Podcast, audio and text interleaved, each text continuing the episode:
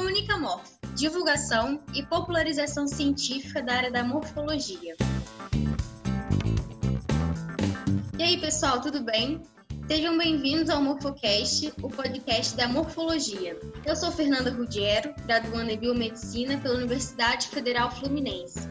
Hoje eu estou acompanhado pelo professor Damagliano. Fala aí, pessoal, tudo bem? E pela nossa convidada, Diana Legal. Oi, pessoal. Meu nome é Diana Legal, como a Fernanda falou. Sou graduanda de farmácia na UF também. É, sou atualmente diretora de organização na Liga de Histologia e Embriologia e gerencio um Instagram, que o arroba é arroba farmagirls, junto com a Isabelle Ruiz, onde a gente faz uma divulgação científica de uma forma mais descontraída, acessível. É um material bem legal. Quem se interessar, dá uma olhada lá.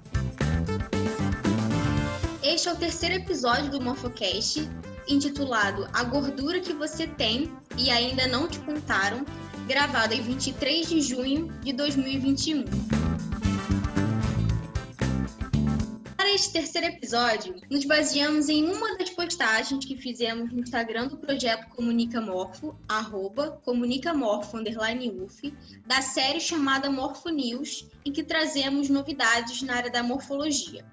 A postagem escolhida foi baseada num artigo publicado em 2004 na Academia Nacional de Ciências dos Estados Unidos por pesquisadores italianos que relacionam hipóteses com a produção de leite na gestação e na lactação.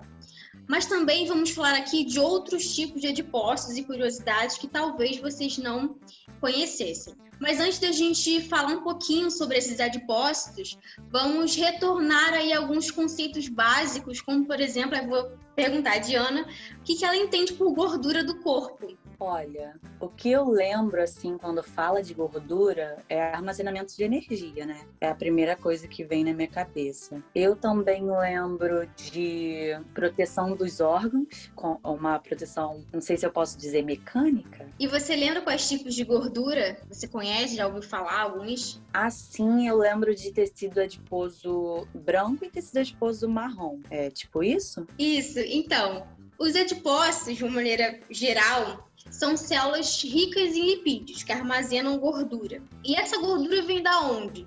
Vem da nossa dieta, da ingestão de alimentos. Em condições normais, quando a gente ingere os alimentos, a energia é canalizada para as duas principais necessidades de sobrevivência do ser humano, que é a termogênese e o metabolismo.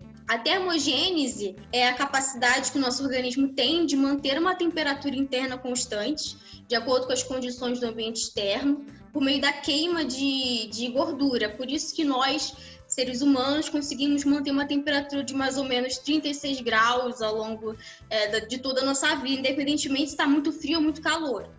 E, a, e, o metabolismo são as transformações das substâncias químicas que sofrem no interior dos organismos vivos. E aí, esses dois processos, sobrevivência, termogênese e metabolismo, estão intimamente ligados aos adipócitos, né, que classicamente a gente estuda né, na, na escola, que são os adipócitos brancos e adipócitos marrons. Bom, então aí pegando o gancho que a Fernanda falou e até puxando para o que a Diana trouxe, né? Só complementando ali, Diana, realmente a gordura que é dita branca, né, que a Fernanda já falou aí, ela ajuda a fazer uma proteção mecânica do corpo, do, do, dos órgãos, né? Faz uma proteção aí geral do corpo, mas ela não faz só isso. A gordura branca, ela também preenche alguns espaços do nosso corpo, por exemplo, a mão. Você está me vendo aí na câmera, né? Essa parte molinha aqui da palma da nossa mão que a gente também tem no pé é gordura. A gente também tem no rosto essa gordura, que inclusive conforme a gente vai envelhecendo, essa gordura vai saindo, né? Por isso que agora tá tão em moda aí os preenchimentos e tal, para manter a juventude do rosto. Mas é natural que com o envelhecimento a gente vai perdendo essa gordura. Bom, e essa, essa gordura branca, ela, é, os adipócitos, né, são as células que armazenam a gordura, eles têm uma, uma forma específica, eu não vou ficar falando muito disso aqui, seria interessante a gente ver num desenho. Mas essa gordura branca foi o que a Fernanda falou, ela armazena energia, principalmente, para depois a gente queimar. É, já a gordura marrom, ela tem uma outra forma, tá? Ela é chamada de marrom, inclusive, porque esse tecido é ricamente vascularizado, ou seja, tem muito vaso sanguíneo nele, e também tem muita mitocôndria. Mitocôndria, o que é mitocôndria, Fernanda? É, mitocôndrias são estruturas dentro das células que, dentre diversas funções, são responsáveis pelo fornecimento de energia e de calor. Exatamente, e é isso que a gordura marrom faz, ela produz calor. Agora, eu só queria pontuar que existem duas formas do corpo humano, vamos botar assim, mas o corpo dos mamíferos, de uma forma geral, produzir calor. Você sabe, Diana? Além da gordura marrom, qual é a outra forma que a gente produz calor? Olha, para falar a verdade, em relação à gordura marrom, eu nem sabia que nós humanos tínhamos, assim. Eu sempre associei gordura marrom com urso polar, assim. A primeira coisa que vem na minha cabeça, que eu lembro de graduação, início da graduação, tecido adiposo marrom, produção de calor, animais que hibernam. Ou bebê. É a primeira coisa que vem assim na minha cabeça. Ou o que, Fernanda? Ou bebê. Sempre ouvi associar gordura marrom com bebê. Sabe, em adultos, gordura marrom quase nunca ouvi. É, então, assim, aproveitando o que vocês estão falando, é bom a gente já quebrar esse paradigma que existe até mesmo dentro das faculdades, dentro das universidades, no curso de saúde, né? Adultos têm, sim, gordura marrom. É, quem descobriu isso foi uma pesquisadora lá da Suécia, Barbara Cannon, isso foi em 2007, então assim é relativamente novo pensando em tempos de ciência, né? Mas nós temos sim e a gordura marrom, ela está associada também ao desenvolvimento da obesidade. Eu já vou falar sobre isso, mas eu só quero voltar lá na pergunta que eu fiz para Diana. Que nós temos duas formas de produzir calor no corpo. Uma é pela gordura marrom e a outra é pela musculatura esquelética. Então, os nossos movimentos. O que, que acontece quando a gente está com frio? A gente bate o queixo, a gente treme, né? Então, o que, que é isso? É a musculatura esquelética tremendo para produzir calor. Então, essa é uma forma que a gente produz calor. A outra forma é pela gordura marrom, né? Só que dessa vez a gente não, não treme para produzir calor, né? Bom, e aí, é, o que eu havia falado, né? A gordura marrom está associada com a obesidade. Como?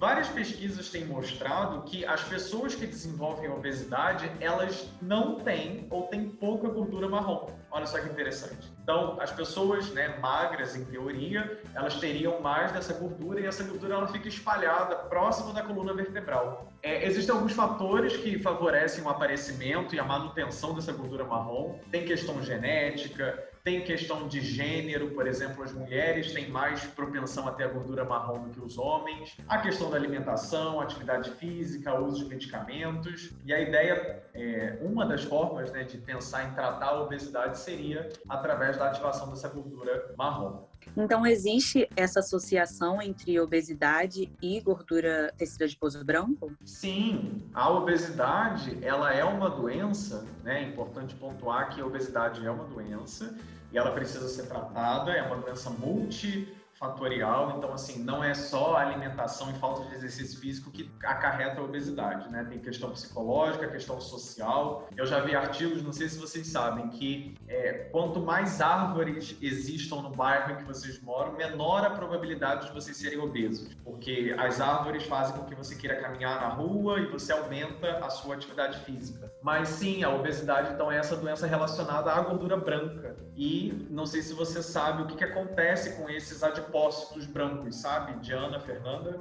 Eu lembro de inflamação, mas quando fala de obesidade, mas exatamente o que acontece, eu não sei não. Exatamente. É, a obesidade é uma doença inflamatória. Por quê? Os adipócitos eles ficam grandes. É por isso que a pessoa engorda. E o adipócito grande, ele é um adipócito inflamatório. Talvez aí com a história da Covid, né, as pessoas estejam um pouco mais ligadas em umas palavras como tempestade de citocinas, né? Com a história da Covid isso ficou muito, muito mais evidente. Mas é isso, os adipócitos produzem essas citocinas, que são proteínas, são moléculas do corpo, né? E elas geram inflamação. E aí a pessoa obesa é uma pessoa inflamada. E algo muito curioso em relação à função do, dos adipócitos brancos de armazenar gordura é que é fruto do processo evolutivo. Na pré-história, né, com o, o, Homo sapiens sendo nômades, eles tinham que caminhar vários quilômetros para buscar alimento. Então surgiu aí os adipócitos brancos para ter esse estoque de energia e aí que eles não, não precisem ficar andando horas e horas, porque a oferta de, de alimentos de natureza era muito dificultada. Hoje em dia, não. Hoje em dia, você vai na esquina, você tem desde produtos orgânicos até industrializados, quaisquer tipos de, de alimentos, rapidinho e fácil.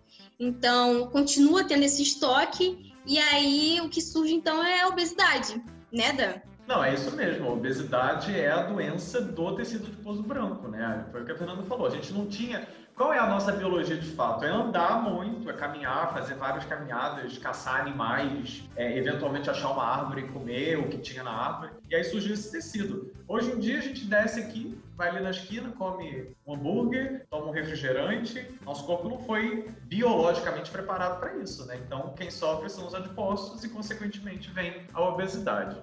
É, então, já que vocês estão falando disso, de tecido adiposo marrom, tecido adiposo branco, eu já ouvi falar de browning. É, isso está associado a, essa, a esses dois tecidos? O que seria exatamente? É browning ou, né, traduzindo aqui para o português, seria acastanhamento. E aí, Fernanda, o que é um acastanhamento? Em condições particulares, como por exemplo a exposição crônica ao frio, o corpo do ser humano, que é um animal de sangue quente, precisa manter aquela temperatura constante de 36 graus. Então, o que, que o corpo precisa fazer é muito mais a termogênese. E quem é o grande responsável pela termogênese são os adipócitos marrons. Então, o corpo precisa que tenha muito mais adipócitos marrons para a termogênese do que adipócitos brancos.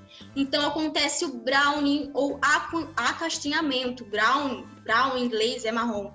É, em que os adipócitos brancos ganham características de adipócitos marrons. E o contrário também acontece.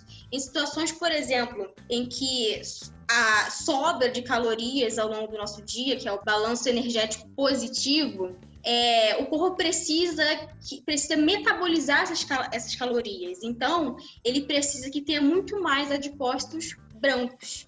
Aí ocorre o embranquecimento, que é o whitening, porque white em inglês é branco. Então, adipócitos marrons, eles acabam tendo, acabam, é, tendo características de adipócitos brancos para fazer, então, a, o metabolismo e suprir a necessidade do corpo naquele momento. Esses processos, de um virar o outro, né, chama-se de transdiferenciação. E nesse processo de transdiferenciação, há um adipócito intermediário. Não, era aí a Fernanda explicando excelentemente. eu levantei a mão aqui para falar, mas eu ia perguntar a Diana se a Diana conhece esse adipócito que está aí entre o branco e o marrom. Já ouviu falar, Diana? Não conheço, gente. Inclusive, eu nem sabia que o marrom poderia sofrer esse processo de whitening. Achei muito interessante. Esse do meio seria qual? Então, esse adipócito do meio seria o adipócito bege, porque ele pega características do branco e do marrom ele meio que é um, é um, como a gente diz, é fenótipo, né? Ele se mostra de um jeito misturado entre esses dois tipos de adipócitos. É bastante interessante. E aí, só para pontuar, já que eu estava falando bastante de obesidade, um exemplo claro que acontece o embranquecimento, né, o whitening, é na obesidade que existe um, grande acúmulo de, de, caloria pela ingestão, por exemplo, e aí para onde que vai tanta caloria, né? Às vezes esse tecido adiposo marrom da pessoa vai ganhando a característica de branco. É, então por enquanto a gente tem aí os adipócitos branco, marrom, bege e não para por aí. É, como eu falei no início desse episódio, eu mencionei um artigo publicado em 2004 em que foi descoberto um novo tipo de adipócito, um adipócito chamado de rosa. Então, vou falar um pouquinho para eles como que foi descoberto esse adipócito. Em 2004, esses é, pesquisadores italianos eles estavam estudando a mama de camundongos e eles viram por microscopia uma célula muito peculiar. Então, só para a gente poder contextualizar, né, para vocês entenderem o que, que esse artigo está querendo trazer para a gente, é importante a gente ver rapidinho o que, que é uma mama, como é composto as mamas. É, Diana, você sabe mais ou menos a morfologia das mamas? Não sei dizer, gente. Nunca parei para prestar atenção. É, então, as mamas são características sexuais secundárias das mulheres, por isso que no homem é rudimentar. O homem tem mama, mas é rudimentar, e a mulher é bem evoluído. E a mama é constituído basicamente de uma forma bem simples de um tecido epitelial glandular. Lembrando que glândulas são estruturas que vão secretar alguma coisa. No caso das glândulas, das mamas, vão secretar o leite materno, que é a fonte de nutrição para o recém-nascido. Então a mama é constituída por esse tecido glandular e por um tecido adiposo branco. Dentro desse epitélio glandular existe a unidade funcional que de fato vai produzir o leite materno, as proteínas do leite, todo o composto do leite materno, que se chama alvéolo mamário. A mama, então, só para a gente concluir esse pensamento, é, varia ao longo da vida da mulher, conforme a idade, momento do ciclo menstrual, gravidez, lactação e desmame. Então, voltando na descoberta dos adipócitos rosa, esses pesquisadores é, observando as mamas dos camundongos, eles observaram que existia uma célula que tinha lipídios, então era um adipócito, mas que tinham características que não designava para um adipócito branco. E fizeram testes bioquímicos que também falavam que não era adipócitos marrons. É, e olhando mais a ultraestrutura, eles observaram que esses adipócitos modificados, eles tinham proteínas, é, que eram as proteínas do leite. Então, era um adipócito que produzia leite. Na verdade, então, esses adipócitos eram os alvéolos mamários. E esses adipócitos foram chamados de adipócitos rosa. Nossa, então esse tecido adiposo que era primariamente branco, ele se transforma em rosa? Seria aquele processo de transdiferenciação que acontece no browning e no whitening também? Isso, exatamente. Eles demonstraram que os adipócitos brancos constituintes das mamas, durante o período de gestação de lactação, ele ganha características desses adipócitos rosas.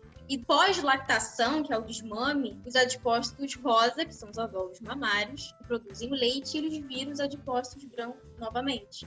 Então, o processo do branco para o adipócito rosa é o pink, porque pink em inglês é rosa. E a glândula mamária tem um aspecto rosado em vivo durante o período de gestação e lactação. Por isso que, inclusive, o adipócito é chamado de rosa. É, agora só não dá para falar em português, né? Como é que seria o pinking? É. Roseamento? Roseamento, é. Tradução livre aqui, galera. Então, olha só, a gente pode tentar resumir isso até agora como se fosse um triângulo. Cada ponta desse triângulo é um adipócito. Então, tem um adipócito branco em uma ponta, o adipócito marrom na outra e o adipócito rosa na terceira ponta. E aí, eles podem virar e se diferenciar um no outro. Né? Lembrando só que entre o branco e o marrom ainda tem um quarto tipo que eu falei aí, que é o adipócito bege. Então, e Fernanda, o, o, você disse que o rosa pode virar branco. Então, seria o whitening, né? Um embranquecimento. Exatamente. E esse estudo ainda trouxe que há possibilidade também do adipócito marrom virar adipócito rosa, mas ainda está em andamento esse estudo. Mas, gente, que célula é essa? É interessante ressaltar que a composição do órgão adiposo ele, ele é muito semelhante em todos os mamíferos. Então, o ser humano é mamífero, camundongo é mamífero. Então, isso tem grande possibilidade dessa transdiferenciação, o pinking, acontecer também nas mamas humanas. Gente, até hoje eu só conhecia o branco e o marrom, já estou saindo daqui conhecendo quatro. E eu queria dizer para você, Diana, que tem mais, não para de...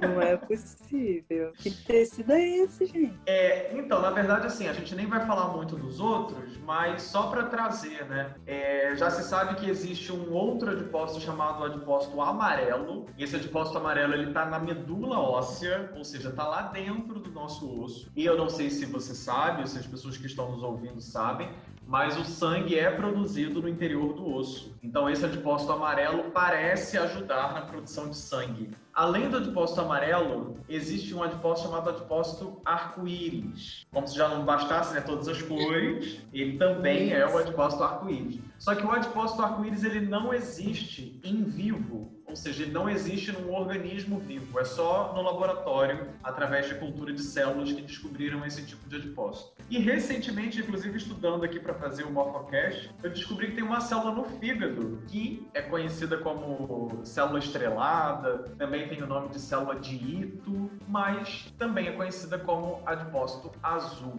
E é azul porque na microscopia, com características próprias da célula, ele fica azulado. É uma célula que também armazena armazena lipídio, né? Eu estava vendo que tem muita discussão ainda para saber se é de fato um adipócito, porque foi como a gente começou o programa, né? Esse podcast. O que é um adipócito? É uma célula que armazena gordura. Então essa célula no fígado armazena gordura também, inclusive porque ela armazena vitamina A e a vitamina A precisa da gordura. Mas ainda há uma discussão. A princípio nós teríamos aí esse, até perdi a, a numeração. É, branco, marrom, bege, rosa amarelo, arco-íris, sétimo tipo, né? O adipócito azul.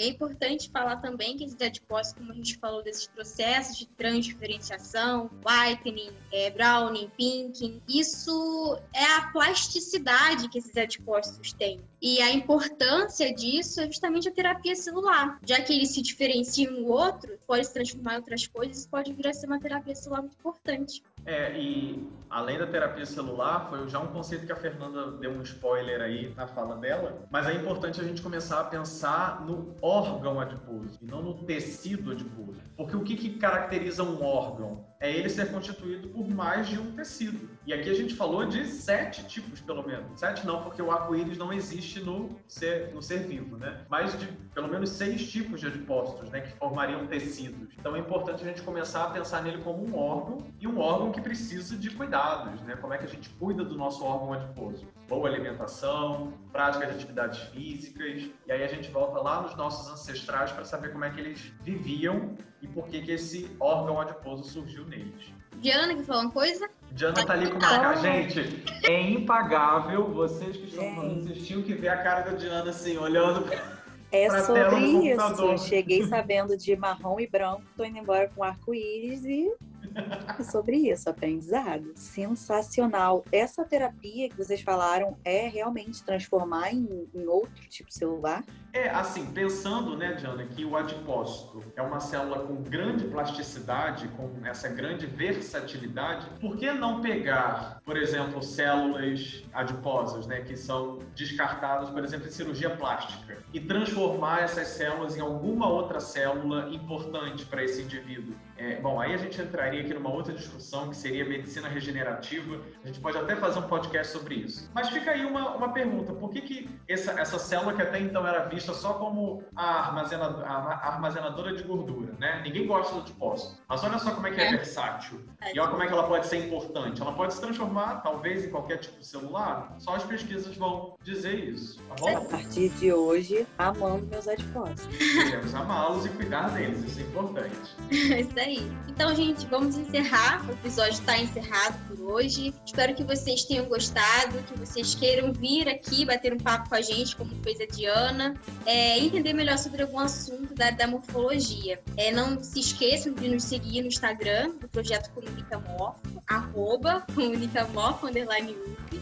A gente vai fazer convite é, oficial para vocês, assim como a gente fez, a Diana se inscreveu. E esperamos ver vocês aqui. Muito obrigada, Dan e Diana, e até o nosso quarto episódio. É, antes de encerrar, eu só queria realmente agradecer a participação da Diana e é, reforçar, pessoal. Venham participar, venham bater um papo morfológico com a gente. Esse é o nosso projeto de extensão da Universidade Federal Fluminense. Obrigado, Diana. Obrigado, Fernanda.